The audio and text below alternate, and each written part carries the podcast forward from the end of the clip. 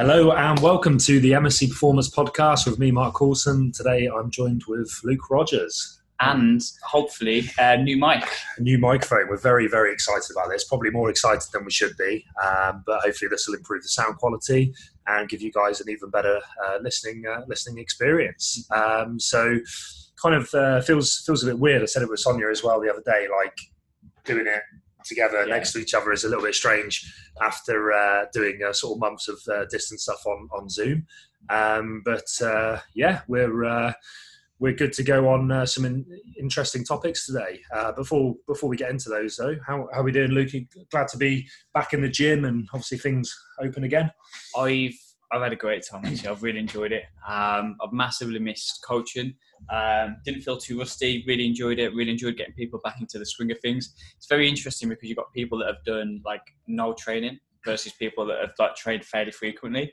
So like you've got like a vast array of people that you're trying to trying to help with. Um, but for the guys that have had a break, it's super simple of just like managing volume accordingly and then trying to progress things very gradually. Um, and it's just super easy return for your for your effort. Uh, well, obviously things get a little bit more complicated as you've been training a little bit longer again. So for the guys that haven't had a layoff, you know they're uh, pushing things on nicely already, which is uh, which is good to see. But yeah, it's been a been a good week. I've really enjoyed it, and it's uh, it's good to be back, and it's good to be training with other people again. And uh, definitely feel like things have picked up personally for myself training, just being been surrounded by yeah the the, the breakfast club, which is uh, which has been good. So, yeah, uh, yeah, just being amongst the atmosphere and uh, you know amongst people's yeah. you know making a massive difference for for for our own personal performances in the gym. But uh, yeah, just so refreshing to see everyone back from a you know, we won't go into too much of, uh, of sort of recapping the first week because obviously we did a lot of that with uh, I did a lot of that with Sonia in the uh, in the recent podcast. But uh, from a training perspective, it's been very um, exciting, interesting, challenging because we are getting guys coming back at you know completely different levels. You've got some guys who have, have you know bought some kit or borrowed some kit from MSC and they've got you know the logistically they've got the capability to train at home to, to carry on with you know with heavy barbell work. So they've maintained the strength quite well. So those guys are pretty much a nice, um, almost seamless transition into into the into you know good training volume again. Um, you've got some guys who have maybe borrowed a kettlebell or you know resistance band, and then some people who have had absolutely nothing. So it's um, you know, it's it, it's really interesting to see people coming back at these different levels, and obviously having to manage them uh, accordingly. Um, we have another we have another variable as well that we uh, that, that's hmm. coming. It's, it's, it's timed in well with the uh, with the gyms reopening, but for uh, a lot of people, they're um, they're taking part in Ramadan and um, that adds another and adds another variable, and that's something that we're going to talk um, today about as well as one of the three topics that we're going to talk about.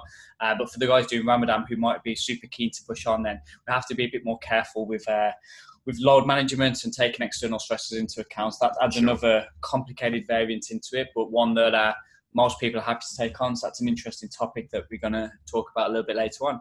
Yeah, very interesting. I think yeah, very appropriate, obviously, uh, to, to bring that up at the moment as well, because there'll be a lot lot of guys who are taking part in that who are going to be super keen to get back in the gym yeah. and they haven't had access to gym, so they're going to want to come in and go go full throttle, or maybe they're not sure if they can come in. Maybe they're, they're the opposite and thinking, well, you know, I'm not I'm not too sure if you know if, if I can train like I normally do through through this uh, period because. Yeah you know they, they, haven't been training lately. So hopefully today we'll clear up some um, some things as to how you can train and get and, and, get the best out of it whilst maintaining a you know a, a, balance and not pushing too too far. So I'm really looking forward to getting uh, stuck into that topic. Um, I guess one thing to say uh, as well before we get stuck in is if you are struggling or if you're you find yourself without any good direction at the minute, then please, you know, please get in touch. Even if it's not to talk about memberships, just get in touch and see if there's anything that we can help you with. Obviously, if you're looking for more guidance, and we have the Barbell Club, we have our set programs that we're pushing as well. We've, got a, uh, a rugby templated program. We've got a powerlifting hypertrophy, which is perfect, both of them for uh,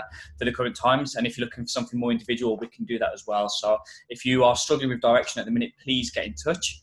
Um, but I guess apart from that, should we uh, get stuck in? Absolutely, yeah. So uh, as Luke mentioned, one of the topics we'll discuss today is uh, Ramadan and how we can uh, how we can uh, maximise uh, our training during during that period in a, in a safe manner.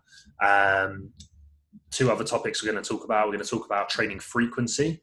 Um, so we always get asked this question a lot as to how many times a week should I train? Should it be, you know, I've read somewhere that, you know, twice a week's enough to train. I've read somewhere that it needs to be, you know, five times a week and each muscle group needs to be hit twice or, you know, I mean, it's training every day. Some people ask me about, you know, double sessions and should I be doing two a days? Mm-hmm. Um, so training, training frequencies, um, you know, a real interesting topic that we'll, uh, we'll discuss today and try and clear up a few things. And then the uh, the last one, because I've been doing pin squats for a while, we've had a couple of people ask what the benefit of the pin squat is, uh, what the difference is between that and a pause squat, and who you would give uh, a pin squat to. So three good uh, training topics, quite uh, varied. So I'm looking forward to doing a very training training related one. So, uh, Absolutely, yeah. Should we start off with the pin squat? Yes. Or what do you want to start off on? Pin, pin squats is fine. Let's start. Pin squats is good. Yeah.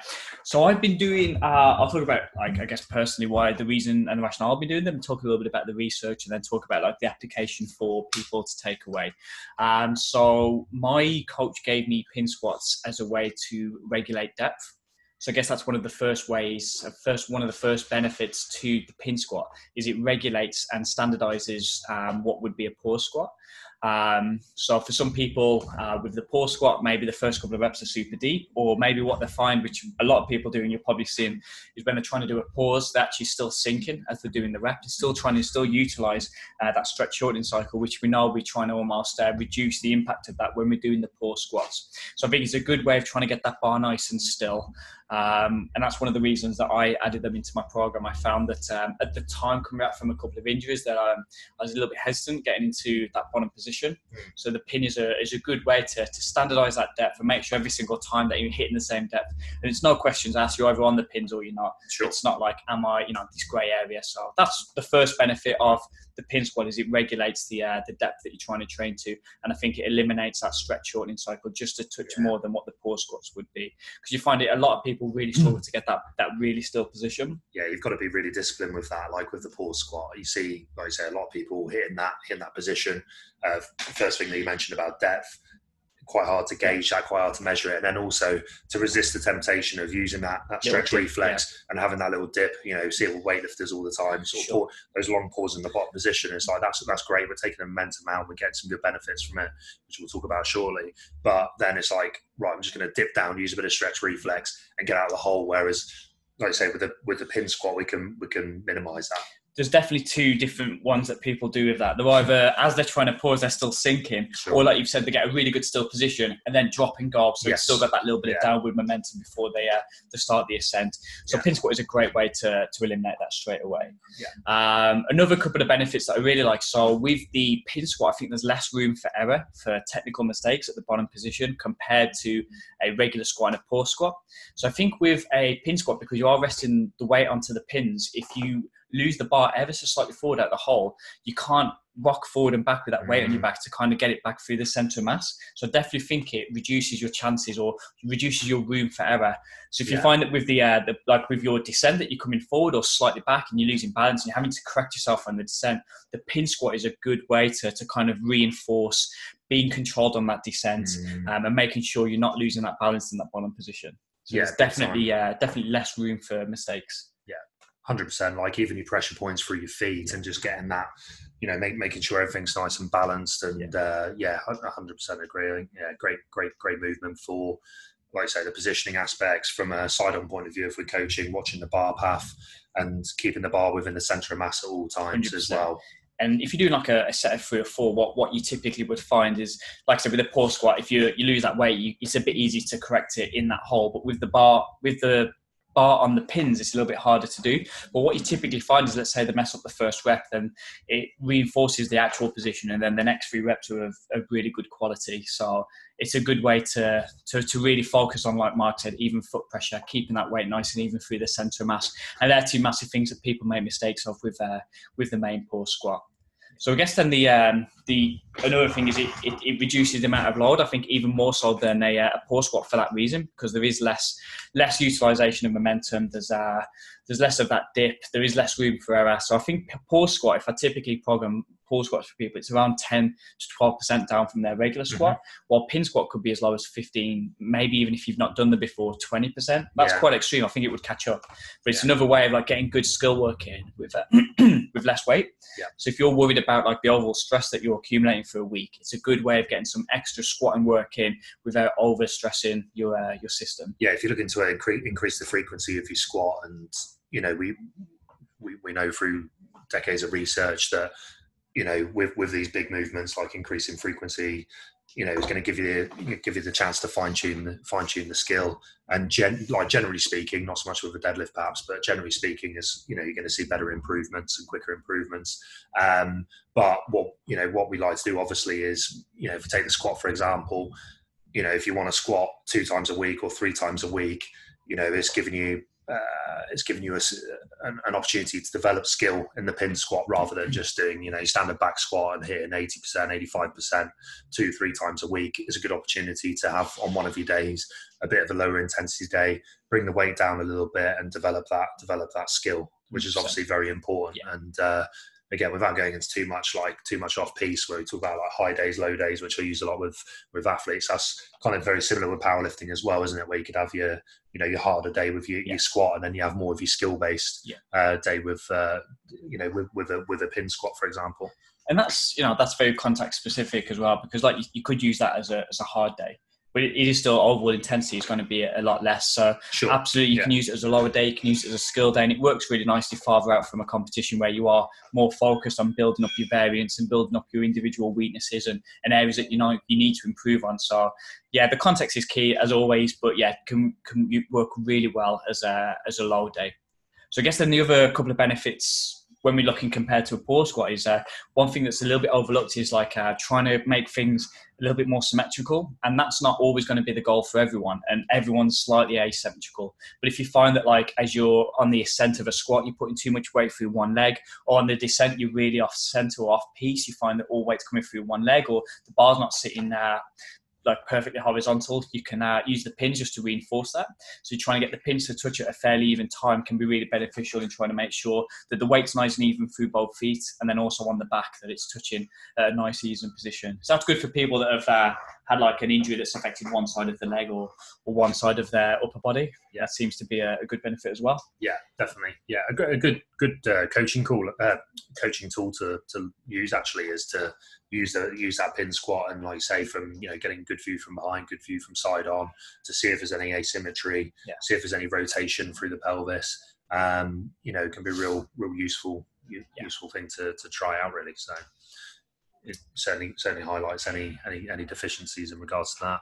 Absolutely. And everyone's slightly asymmetrical. It's never going to touch perfectly, but it's a good way of trying to eliminate that. And, and probably correcting it to a certain degree is going to be really beneficial for, for most people. Yeah. And again, further out from a competition, or if you're just coming back after a bit of a layoff, I think that's a, a really good utility, especially coming back from a, from an injury. Definitely, definitely. With the uh, with the pause squat, um, sorry, with the uh, with the pin squat, do you ever find when when when a squatter's hit that hit that bottom position, they've hit the pins, have you ever had any trouble with your clients in terms of you know that person maintaining that tightness you know, uh, do you ever have it with anyone where they kind of tend to relax and switch yeah. off when the, when the bar hits the pins? Hundred percent. So the, the two main things is either relaxing and putting all of the weight onto the pins versus being on your back, and then the other one is almost like if you've not explained the exercise, like just crashing onto the pins and almost yeah. using that momentum.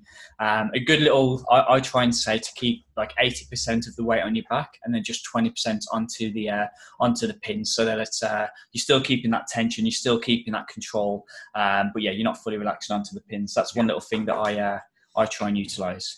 Because then the other benefit of like it's the same then as the, the, differences we discussed so far kind of differences from the pause squat to the pin.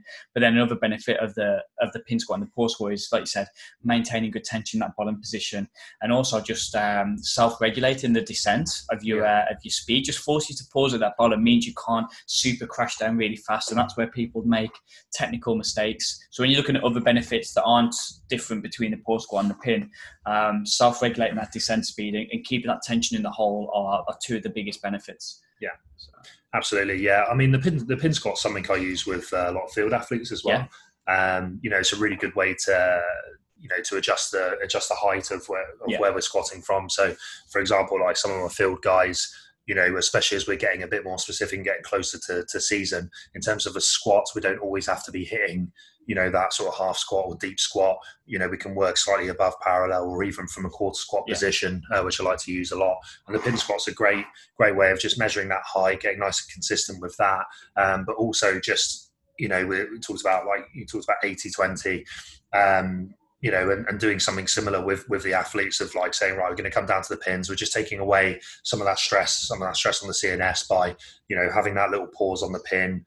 Um, you know, it's just taking a little bit of load off, a little bit of eccentric work out of the equation, which is obviously going to mean that you know we're we're recovering a little bit quicker quicker from the exercise. We're reducing the total amount of stress throughout the week.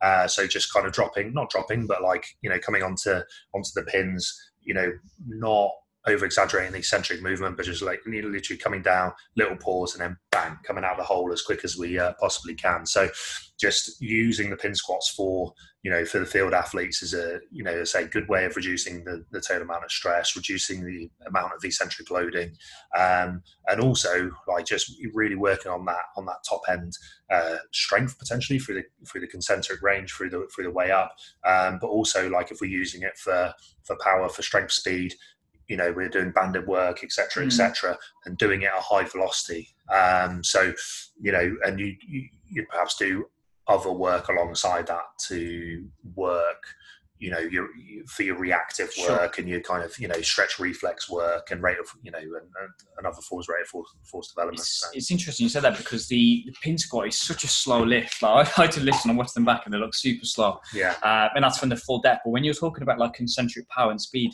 like that high position, that's going to be really like um, transferable to like sprinters and going to be transferable to field athletes. You can really focus on some really good power development if you go from that quarter squat position. But, You know, nice needs to if, if you guys are relatively well trained and they've squat, squatted before, like in the off season, you know, we'll do full full depth yeah. squat work, back squat, front squat, etc., etc. Generally, as we come closer to season and in season, we'll start using box squat or we'll start using pin squat. Um, and I just really like pin squat from, I say, just from biomechanically specific positions yes. uh, for the for the sport, um, and uh, say like working them, you know, nice nice and explosively. Um, so it's a very versatile exercise. I've seen you using the uh, the pit slightly off piece, but I've seen you using the pins with uh, with Rowan for um, like single leg work as well. Yeah, yeah, yeah, big time. Yeah, so uh, yeah, great, great, cool. Yeah, with the with the safety bar. Um, you know, again, like talking about specificity, like we're not.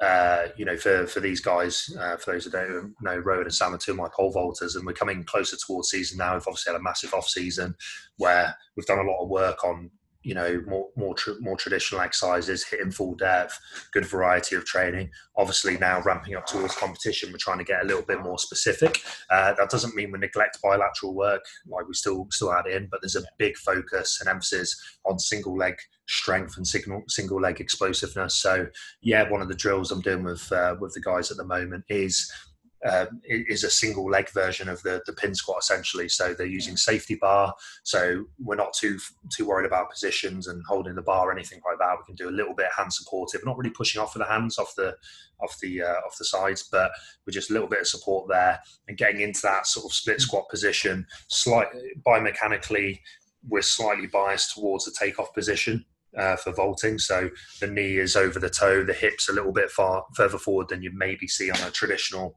uh, split squat. So we're trying to be specific in terms of the takeoff position, um, and then from there, I say adding adding adding some band attachments. Uh, we we did a podcast a, a, few weeks back on the advantages of, of, of bands, um, but you know maintaining that acceleration throughout the throughout the movement, throughout the top end of the extension, and um, just working that really explosively from that kind of quarter squat position yeah. almost. Um, but as I say, single leg, mm. so we're staggered.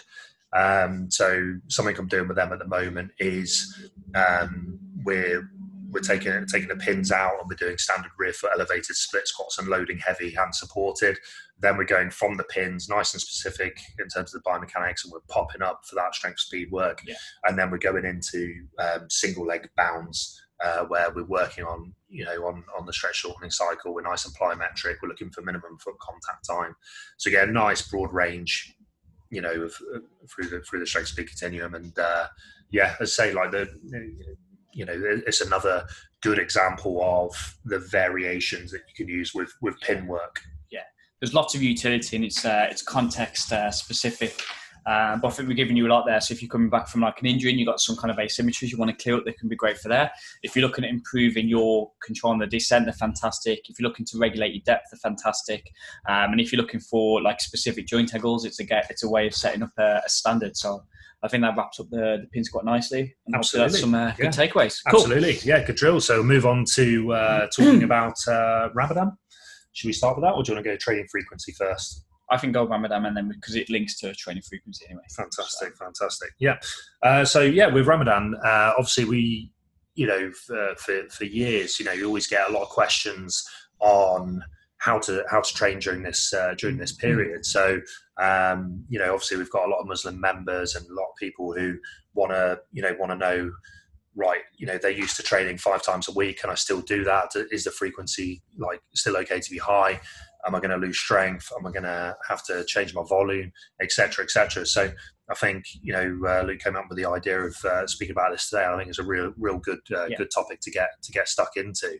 Um, so, what, what are your initial sort of thoughts with this, Luke? So, yeah, I've got a couple of different ways. I mean, we've, we we have a couple of members that uh, during like 24 hour gyms during Ramadan, just so that they can train like really late, uh, maybe get some, most important, water, but also a little bit of food before they train, just so they can maybe get a little bit more out of the session obviously that's not a viable option for a lot of people. Um, but if you do have the option, then maybe training like late at night if you really wanted to. But we're going to focus mainly on like what you should do if you're you know if your schedule doesn't permit you to train at midnight or you know 11 p.m. Yeah. If you want to train at your normal time, what kind of uh, what should you change? And I think the main thing that I always say about is just trying to reduce, like trying to hold um, the intensity. So like the percentage yeah. that you're trying to work at, but dropping back on the volume and that can be achieved in a couple of ways. So either dropping down uh, the amount of repetitions. So there's an example. One of uh, what Sayed, who um, is in the barbell club, he's he's uh, taking part in Ramadan, um, and he was like, you know, what should I do? And let's say the program is is like I don't know 80 percent three sets of five is a super easy one to, to work on. We might hold it at eighty percent, and instead of doing three sets of five, we might do uh, two sets of three, or might do three sets of three. So we're cutting down from 15 repetitions down to down to nine. And obviously, that's not going to be the most optimal in terms of um, mainly muscle muscle growth, but also uh, strength. But like the most important repetitions are always those first repetitions in terms of strength development. So we're still getting that intensity, which we know is pivotal for uh, for strength development. Uh, we're still getting good quality reps in, but that reduction in volume by taking away sets and reps, it reduces the RP, it reduces the amount of overall stress. It makes the sessions a lot more achievable, and you still get probably the biggest return from the uh, from the training that you can do. Yeah. So the main thing I do is either I drop a set and then I'd also drop down the actual repetitions you're performing it there, um, just so that the actual RP of each set is a little bit lower as well. So that's the two main things that I would do.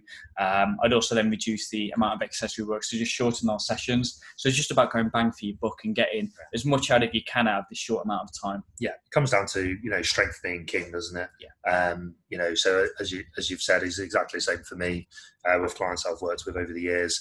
Um, we're trying to maintain as, as, as high a strength level as we can. We know that if the strength's good and, and we can maintain that as we start to rebuild in the accessory work alongside that, you know, our, because our top end strength is good, that obviously gives us the engine to to be able to very easily readjust back into doing more more accessory work. So yeah, it's exactly the same for me, mate. Like yeah, keep you know keep keep the percentages fairly high.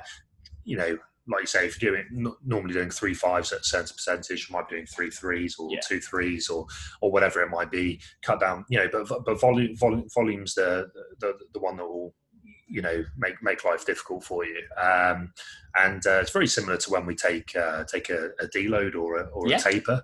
Um, so you know, we always with you know, we've always been big, big fans of this when it comes to, to deloads and, and tapering off is keeping intensity actually quite high, higher than higher than most people would think. Yeah, you get the occasional person like I was on a deload last week and I, was, oh, I did you know 85% for a triple. Like, wow, on a deload, that's really heavy. Yeah. And actually, like the literature says that trying to hold that intensity is the most important thing about maintaining like your strength and your skill. But then dropping back on the volume is what's going to yeah. facilitate the recovery.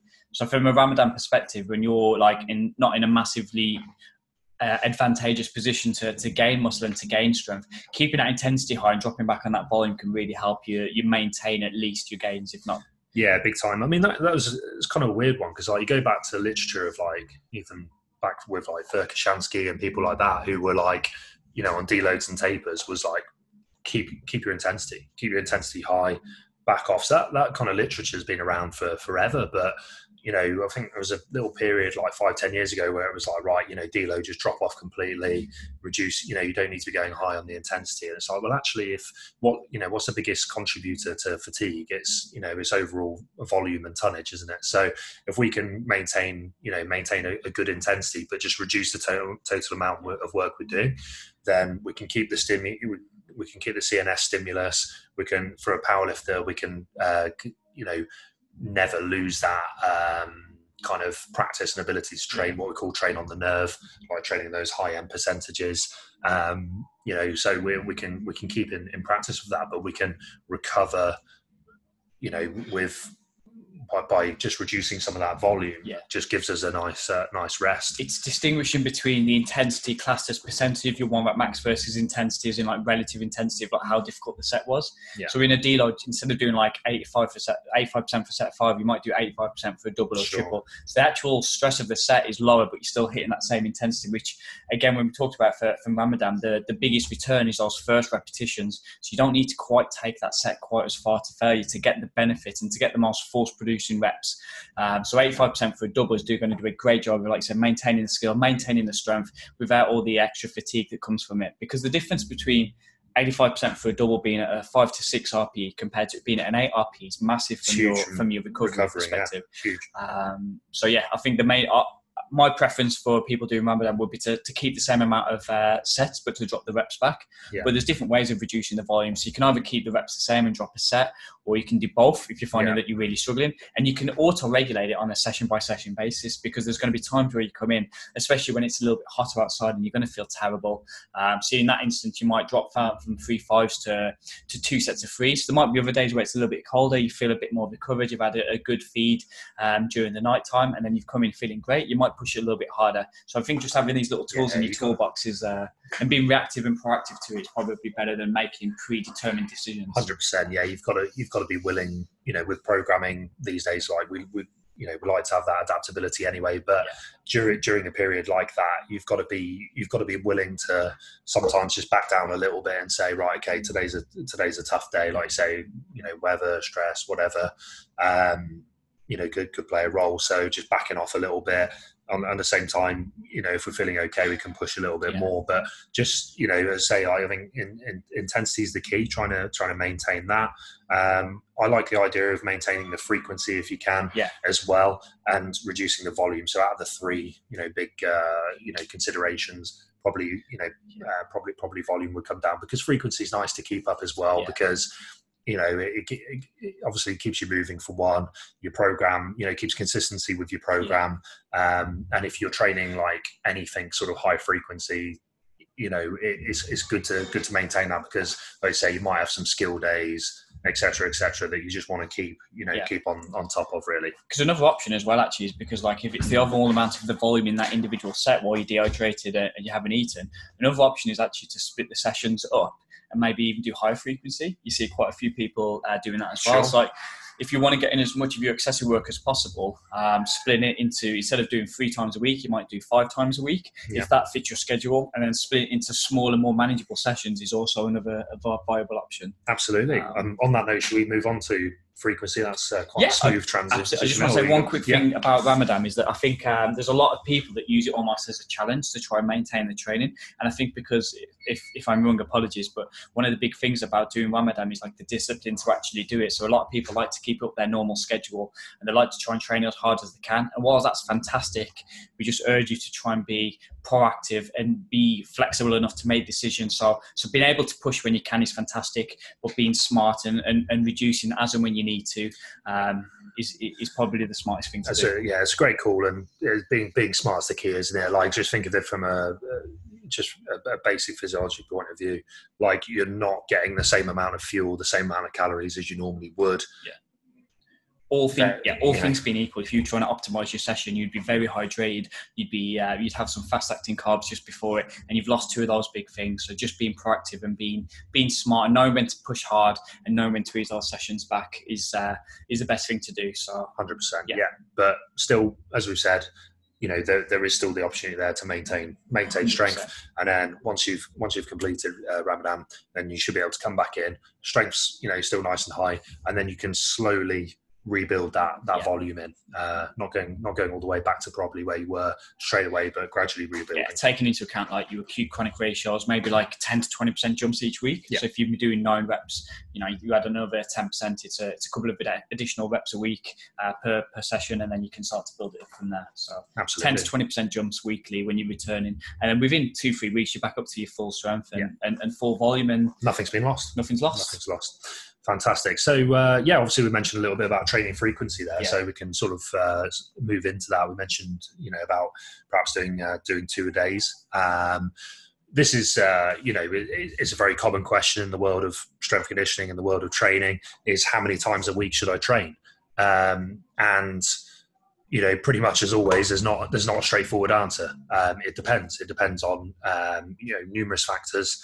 Um, you've got to take it on an on an individual basis. You know, some people will say, "Well, I've read that you know training twice a week is all I need to do, and I can have those days off where I can recover and and you know I create the stress and stimulus during those two days, and you know I'll have five days in between to, to you know to reap the rewards of the adaptation and allow the body to adapt." You know three times a week five times a week double sessions.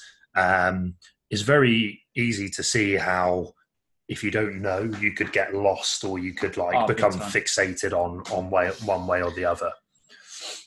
With with this i think like the the first thing to do is to is to look at the individual and to see we did numerous podcasts on sustainability. Um so that's the first thing i want to talk about is like you know choosing your frequency based on being realistic about what your lifestyle allows you to do on a consistent basis. 100%. You know, if we look at like, you know, if you look at your your training over the years, one of the reasons you've been successful in your sport is because you don't miss sessions. Okay, now obviously that comes from a passion, and you know it's, it's a big passion for you to to to train and to compete. But it's also the fact that you manage it in the right way alongside your lifestyle and your nutrition and your work and everything like that. So, you know, um, that that's a that's a big thing where you know I think me and Max did a podcast on this, and it's like there's no point going absolutely all guns blazing, you know, trying week. to do six six weeks, sessions a week for two for two weeks. You know, you're never going to get anywhere like that. You know, if you look back at your first two weeks of taking powerlifting seriously, you weren't, at, you know, it's, it's obvious to say, but you weren't at the level that you're at now. And that doesn't, you know, results don't happen. And that's the same with any individual, any sport at the highest level. You're never going to get there in two weeks. You need to have that consistency, sustainability. So that's the first thing to consider is, you know, we get these new clients in and, you know, even you, you know, you don't, don't have to be athletes, you know, you guys who, um, have, have barely strung together two months of training before in their whole life, and they come in and say, "Yeah, I want to do Seven six sessions a week, week. I want to do seven days a week," and it's like, right, you've never strung together more than two weeks of training. Are you sure Yeah, you want to do yeah. seven days a week? I'd much rather you do two days a week Yeah. and actually stick to it. It's funny that you say that because I think anyone that's trained long enough has, has heard of the Bulgarian method and has tried the Bulgarian method. Yeah. So I remember, I, uh, when I first moved into uh, my first flat, um, I was like, I'm going to do the Bulgarian method. I'm going to train 10 times a week. I'm going to do AM and PM five days a week. And it was so, I did a week and it was just unsustainable. And Yeah. like, even if that said, if the literature could say that the Bulgarian method is fantastic and I could have got fantastic results from it, but I'm never going to keep up 10 sessions a week. Uh, Yeah. First of all, I was fucked after after the first week. I felt terrible, um, but also like I just couldn't sustain it with my, my lifestyle. So it doesn't matter what the literature says, and it doesn't matter what you know how much of the good results were. I just can't do it. I'm And you- laughing. I'm laughing because I did uh, Smolov. I'd like, I'd like to add I was like 22 at the time, um, and uh, sort of uh, young and fresh into strength conditioning. But I did the Smolov uh, squat program, and I just remember like at the time I was doing. Um, I was doing like delivering strength conditioning courses all around the country, and I just there's one time that just sticks out, you know, for you know sticks sticks out in my mind was like you, you're squatting four times a week, and it's it's hard. You know, there's no there's no pin squats, there's no like it's just squat. Uh, the percentages are varying a little bit, the volume's varying a little bit, but it's it's four hard Yeah. sessions a week, and it's like I just remember at the time I was like. I might have just started my masters. I was working full time and I was delivering courses at a weekend. I wasn't playing rugby at the time because I was uh, I was injured, which again is another stupid reason to be coming back and doing Smolov. But Uh, I was just keen to do it. So, like, I'd work all week. Like on a Friday night, I'd be driving up to like Glasgow or down Yeah. to Plymouth, delivering a course, and then on the Saturday, work all day, and then do my ten sets of three Yeah, yeah. at like five o'clock, like absolutely battered. And it's like, okay, you can get away with a bit more when you're younger, but like that was just that was just absolute madness. These these are important things to do because then you understand. Like yeah, yeah, sure. I did Smolov myself, and like there was this. I mean, I was getting ready for my first uh, British in like 2015. MSC just opened. I was like, I'm gonna, I'm gonna do Smolov. This is definitely the best thing to do. And I remember, like you said, on a on a Friday night, it was like seven sets of five, and it was at 190.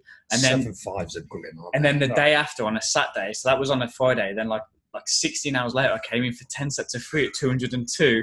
I did like three sets. My biceps killing me, and like I gained two and a half kilo on my squat, and I lost 10 kilo on my bench. Yeah. it was the worst thing I've ever done. But like it, it's good to do. Uh, we had a guy that joined MSC, and he told me that he ran Smolov every single month. Uh, I was like, "How much are you gaining a month?" Because How are you obviously, how it's, it's diminishing returns. Like, I'm gaining about two and a half kilo a month for- on my squat from running small. I'm like, where, where do you go from here? Like, it's Yeah, what's what's next? what's, next? Like 11 minimal minimal dosing is what we like to uh, like to try and recommend, and do, getting away with as little. Don't take well. I hope people don't take this the wrong way, but like doing as little as possible to elicit the you know the stress and stimulus required to to get better Yeah. and to create Like, an Smolov is definitely your. It's either exceeding or it is your maximum. This is a very hard work. training program, yeah. And um, again, I mean, we'll probably go slightly off piece here, but like this is where you know, in, in terms of um, you know, programming and getting programs off the internet and seeing these programs and oh, you know, yeah, so and so put on thirty kilos in four Yeah. weeks of doing Smolov, or there's a Russian squat cycle, which is a popular one in weightlifting, um, and it's like, well, that program wasn't written for you.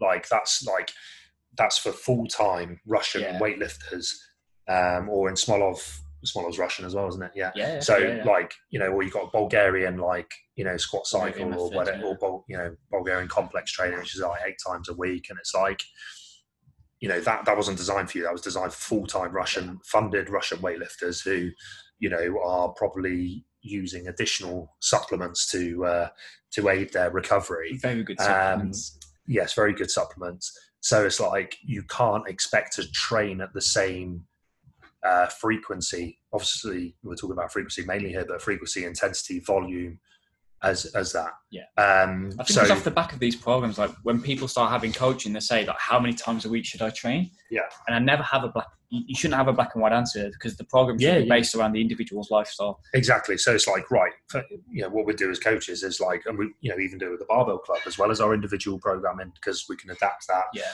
Right. You know. And, like I say, get these guys who come in with all the right intentions, a bit keen, right? I want to train seven times a week, and it's like, right, okay, you know, let let's try and, you know, let's almost be a bit pessimistic and say, right, you know, let, let's just pick something that we know that person can can commit to, because again, the key to success, you can go into depth about, you know, programming, periodization, specific exercises. The the the biggest factor is consistency Yeah. and is training regularly. So therefore, the program and the frequency has to be sustainable.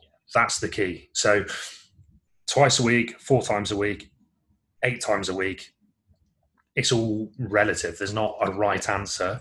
You've got to find out about the individual, and that's you know one of the many things that separates a good coach from a bad one. But even in yourself, have a look at like right, you know, have I you know have I got a high stress job where I'm a managing director and I'm working 65 hours a week? You might have that. You might have, you know, two newborn kids. You might be, you know, um, trying to go out and cycle every weekend and Yeah. do do all these kind of things. You have to take all of those stresses into account and say, right, okay, what what, what have I got left? What's going to work? What's going to work well in the gym? And that person's going to get better adaptations off a two-week program Yeah. than a five-week program. Yeah. But two a week wouldn't be enough for someone like myself or you. So what you're finding is, which is what we're going to talk about now, is if you do, like I've got a clients. I mean, I've got one that does two times a week, but the majority do at least three. The average is four. There's a few people that do five, and the difference between the three to the five is we work at how much volume they can tolerate, and you just allocate it differently, Sure. which is the research that we're going to talk about um, in a touch. But like if you're doing three times a week, those sessions are probably if you can manage, they're going to be slightly harder, a little bit longer. Uh, when you do four or five times a week, you have, you know, you can have more low days and you can have more of like a, a skill day practice. Yeah. You can allocate the volume slightly differently. So if you find that you respond really well to doing, let's say, 10 sets of squats a week, if you're only doing three times a week, that might be two days where you're doing five sets of squats or knee dominant mm-hmm. work a week.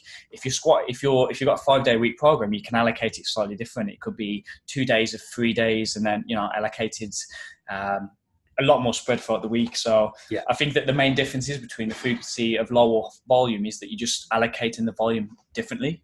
Yeah, um, definitely, definitely. And there is good research saying that, like, if you, which is two of the studies that we're, we're probably going to talk about. There was a, a, Norwegian powerlifting study that was done years ago. I can't remember who it was by, but it was on like really high level lifters, and they took uh, the three times a week program and they just split it in half, and they did it six times a week, and their strength gains were like quite high. It was more than like I think it's like sixteen percent extra gain for the guys that did high frequency but like it, it just doesn't matter. It doesn't matter how good that is because most people can't do six days. Does it? Does it fit with the lifestyle? Does it fit? Like these it, are professional powerlifters that can train six days a week.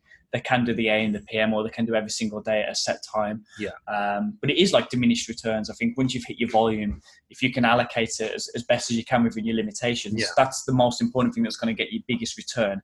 Um, and then yeah. you're looking at diminished returns when you're starting to spread it. Like it's a small return, but it's not a massive game changer of a return. Yeah, definitely. Yeah, I think if you're looking at like elite level lifters, like there's there's some good research to suggest that like doing doubles, you know, we can just you know we, we can probably handle a little bit more volume if we're doing doubles, uh, so like two a days. But again, that really depends on you know what the recovery is like in between. And again, if you're like doing a session in the morning and then you're going off to do a you know a high stress high stress job and you're a doctor and then you're trying to train again in the evening you know, is again, you know, it's probably not using the word sustainable, but it really is, you know, yeah. it really is a, a, massive, massive factor.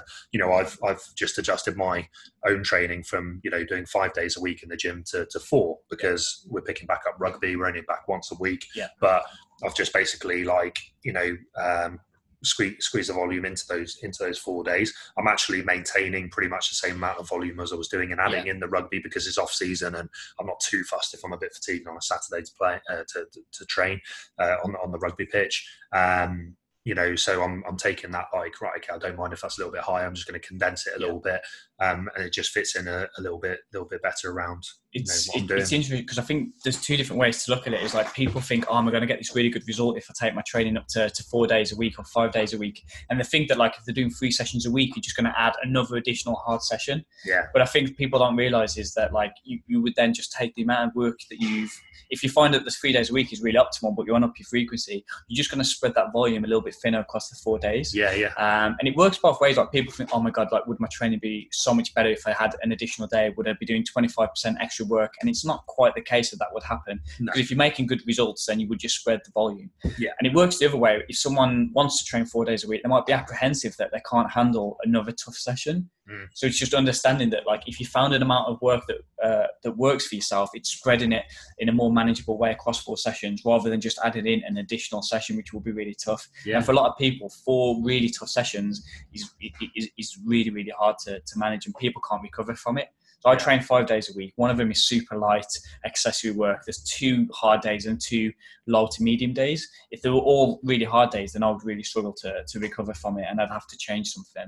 Um, so I think that's like a little apprehension or another yeah. positive that people think about when they're discussing their frequency. Yeah, it's finding like like I say, it's finding out what the right amount of volume is to yeah. to, to, you know to stimulate the, the lowest dose possible to to improve. Yeah. Um, and then, like I say, that's when you can almost play around with the frequency there and say, right, what fits in uh, better for me.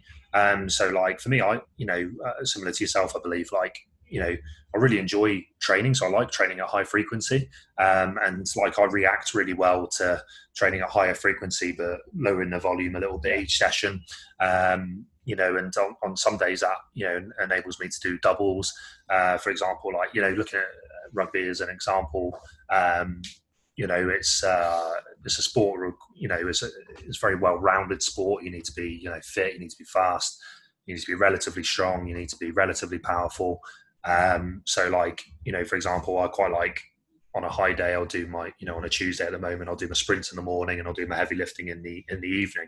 I could do that back to mm-hmm. back, but actually, you know, I'd rather get my sprints done, have a rest, and you know, fortunately, although I'm busy-ish during the day, like I can manage my food well, and I can I can train again in the evening. So it's the same with like that um, that bodybuilding split where people are doing like let's say 20 sets of chest work on a monday uh, and then that's all they do it's like taking that and then like spreading it throughout the week yeah. um, to probably get a better result. And it's the same with your strength training where like you might the reason you probably get a better result with the strength work is if you if you spread out the frequency like and you, you're slightly more recovered. You're fresher. You're yeah. fresher. You've not got the acute fatigue. Yeah.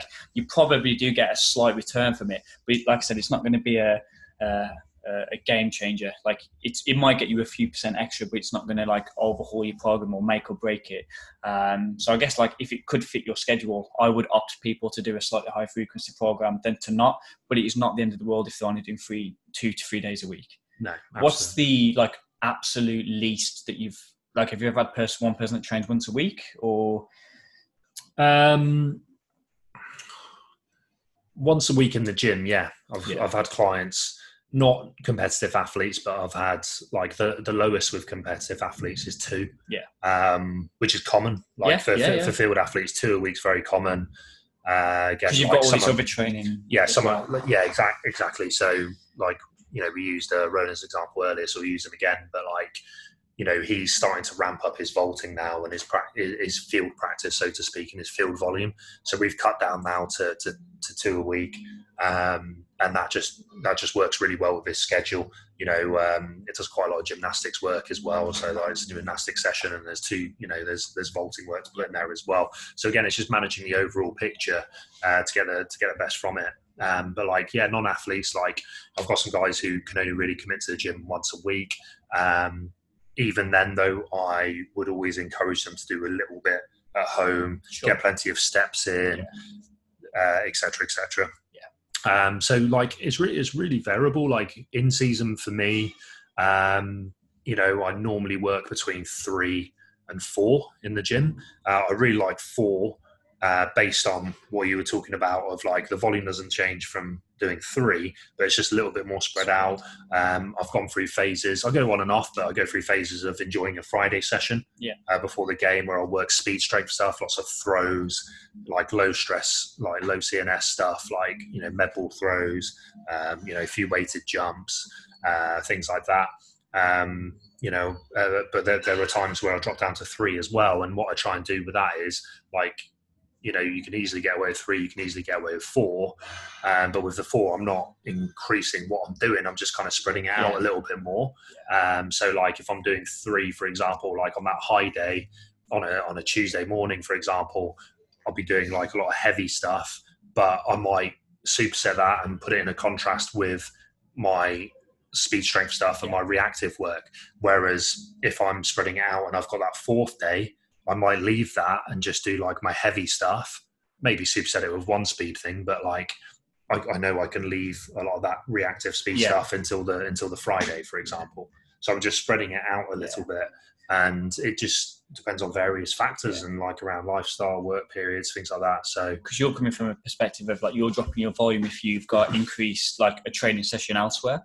Um, yeah. Yes. If you're if you're just from a gym, I train five days a week, but I could easily condense that into four sessions a week. I'd yeah. probably get exactly the same result. I would just drop. I've got a fifth session that is super light, and it would just mean I'd have to add on those exercises onto those four days a week, and I'd probably still get as good of results. But I quite like doing that fifth session just to to make the other sessions ever so slightly shorter, and then just mean that they're a little bit more manageable in terms of time because they are long sessions. It just yeah, reduces sure. each one by like 15 minutes, yeah. and then I put it all into one session on a Tuesday, and it, it's more manageable for my lifestyle because I'm already at the gym. If I wasn't at the gym, I'd do the four days a week. Especially with powerlifting, where like sessions are, are traditionally longer than it would be for a general gym goer or a field athlete.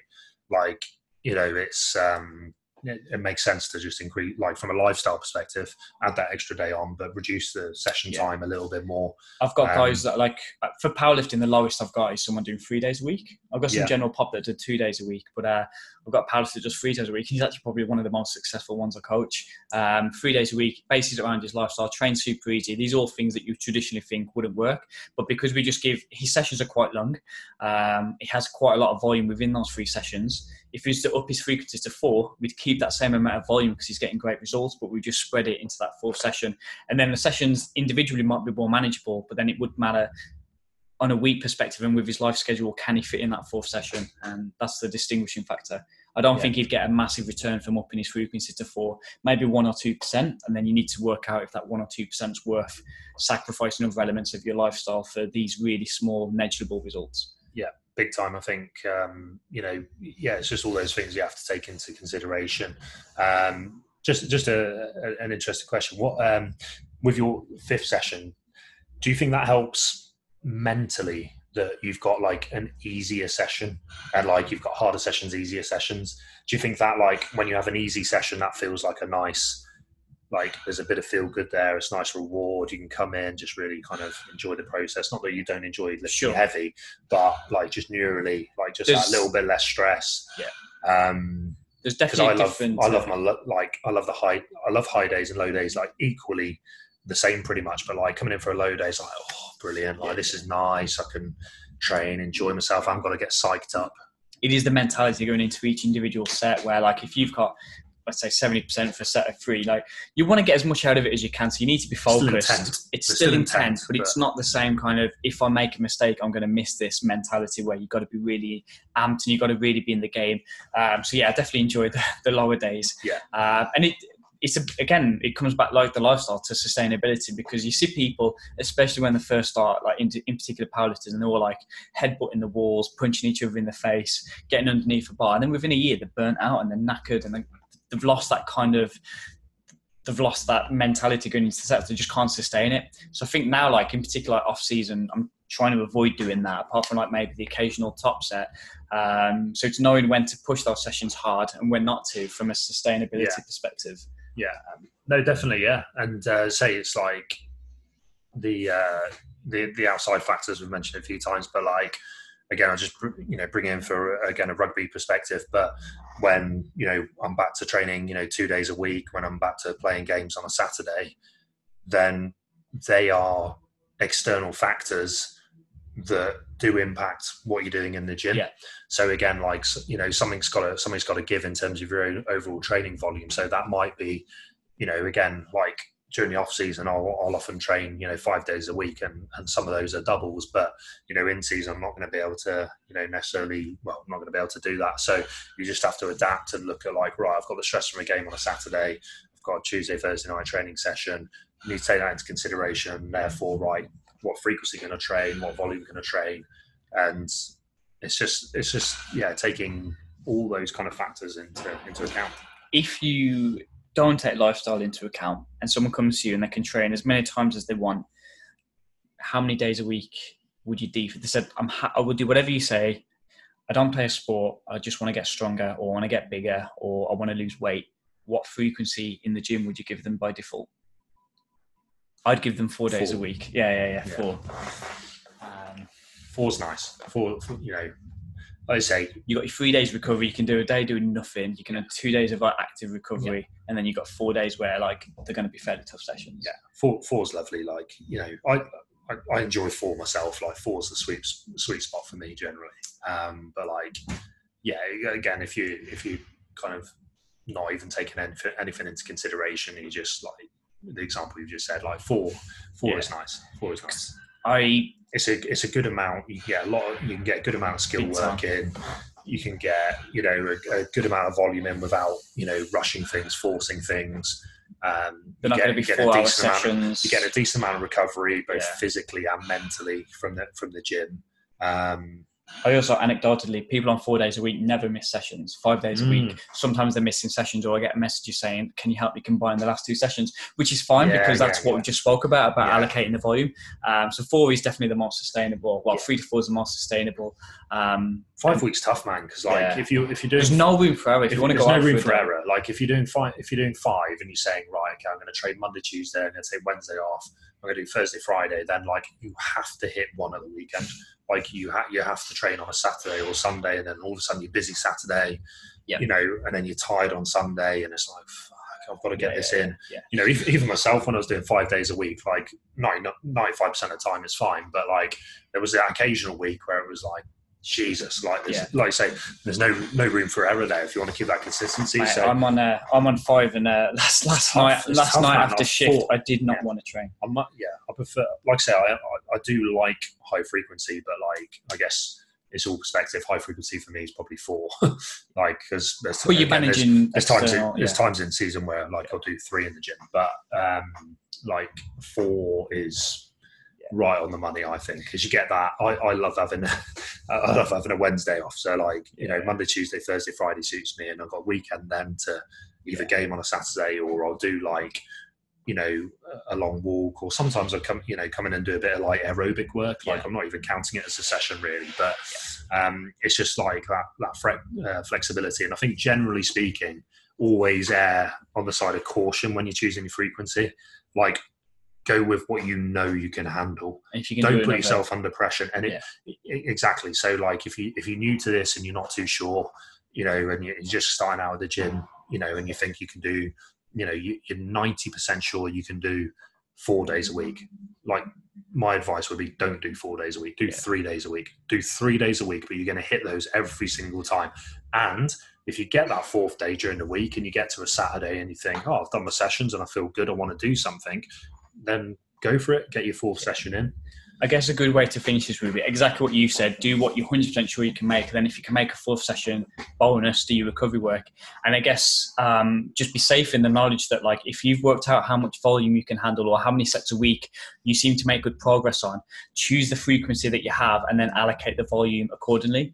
Um, and just be safe in the knowledge that if you can only do three days a week, upping it to four days a week is very, very, very small, if any, extra extra gain. So it's not like you're adding additional 25% work work and you're going to get better results because more isn't isn't better. Um, find out what your allocated volume can be, spread it about better frequency that you can sustain, and yeah, like I said, be safe that you know that it's just going to be a very small result if if any. So more is not always better. On Say no bomb, more on that bombshell. Um, yeah, I think uh, we've covered those topics very nicely, and I think we'll, we'll wrap it up there, guys. Um, so thank you very, very much for tuning in. We're looking forward to, obviously, we're into season two of our podcast now. And um, again, as I said with Sonia the other day, I think during the lockdown there was uh, a lot of a lot of good content with Through Your Way, but um, we're looking at now getting a little bit more kind of into the nitty gritty of training yeah. stuff. You know, we don't want to do we didn't want to do that before when nobody's got access to a gym, but we can really focus on the gym now and you know, sort of uh, go into some real uh, cool sort of something that's going to benefit stuff. everyone. Like one of them answers is going to benefit everyone. Yeah, exactly. Uh, as always, guys, uh, stay in touch. Obviously, we've got our weekly uh, podcasts that are out on Spotify and YouTube. Uh, we're releasing blogs as frequently as we uh, as we can. Uh, Sonia's just released a good blog, so check that out on our on our website. Um, if you've got any questions, as Luke said earlier, if there's ever any questions about the topics we've discussed today or about our memberships or what we can offer, we've got something for everybody. Uh, we've got a barbell club, which is, you know, massively, massively popular.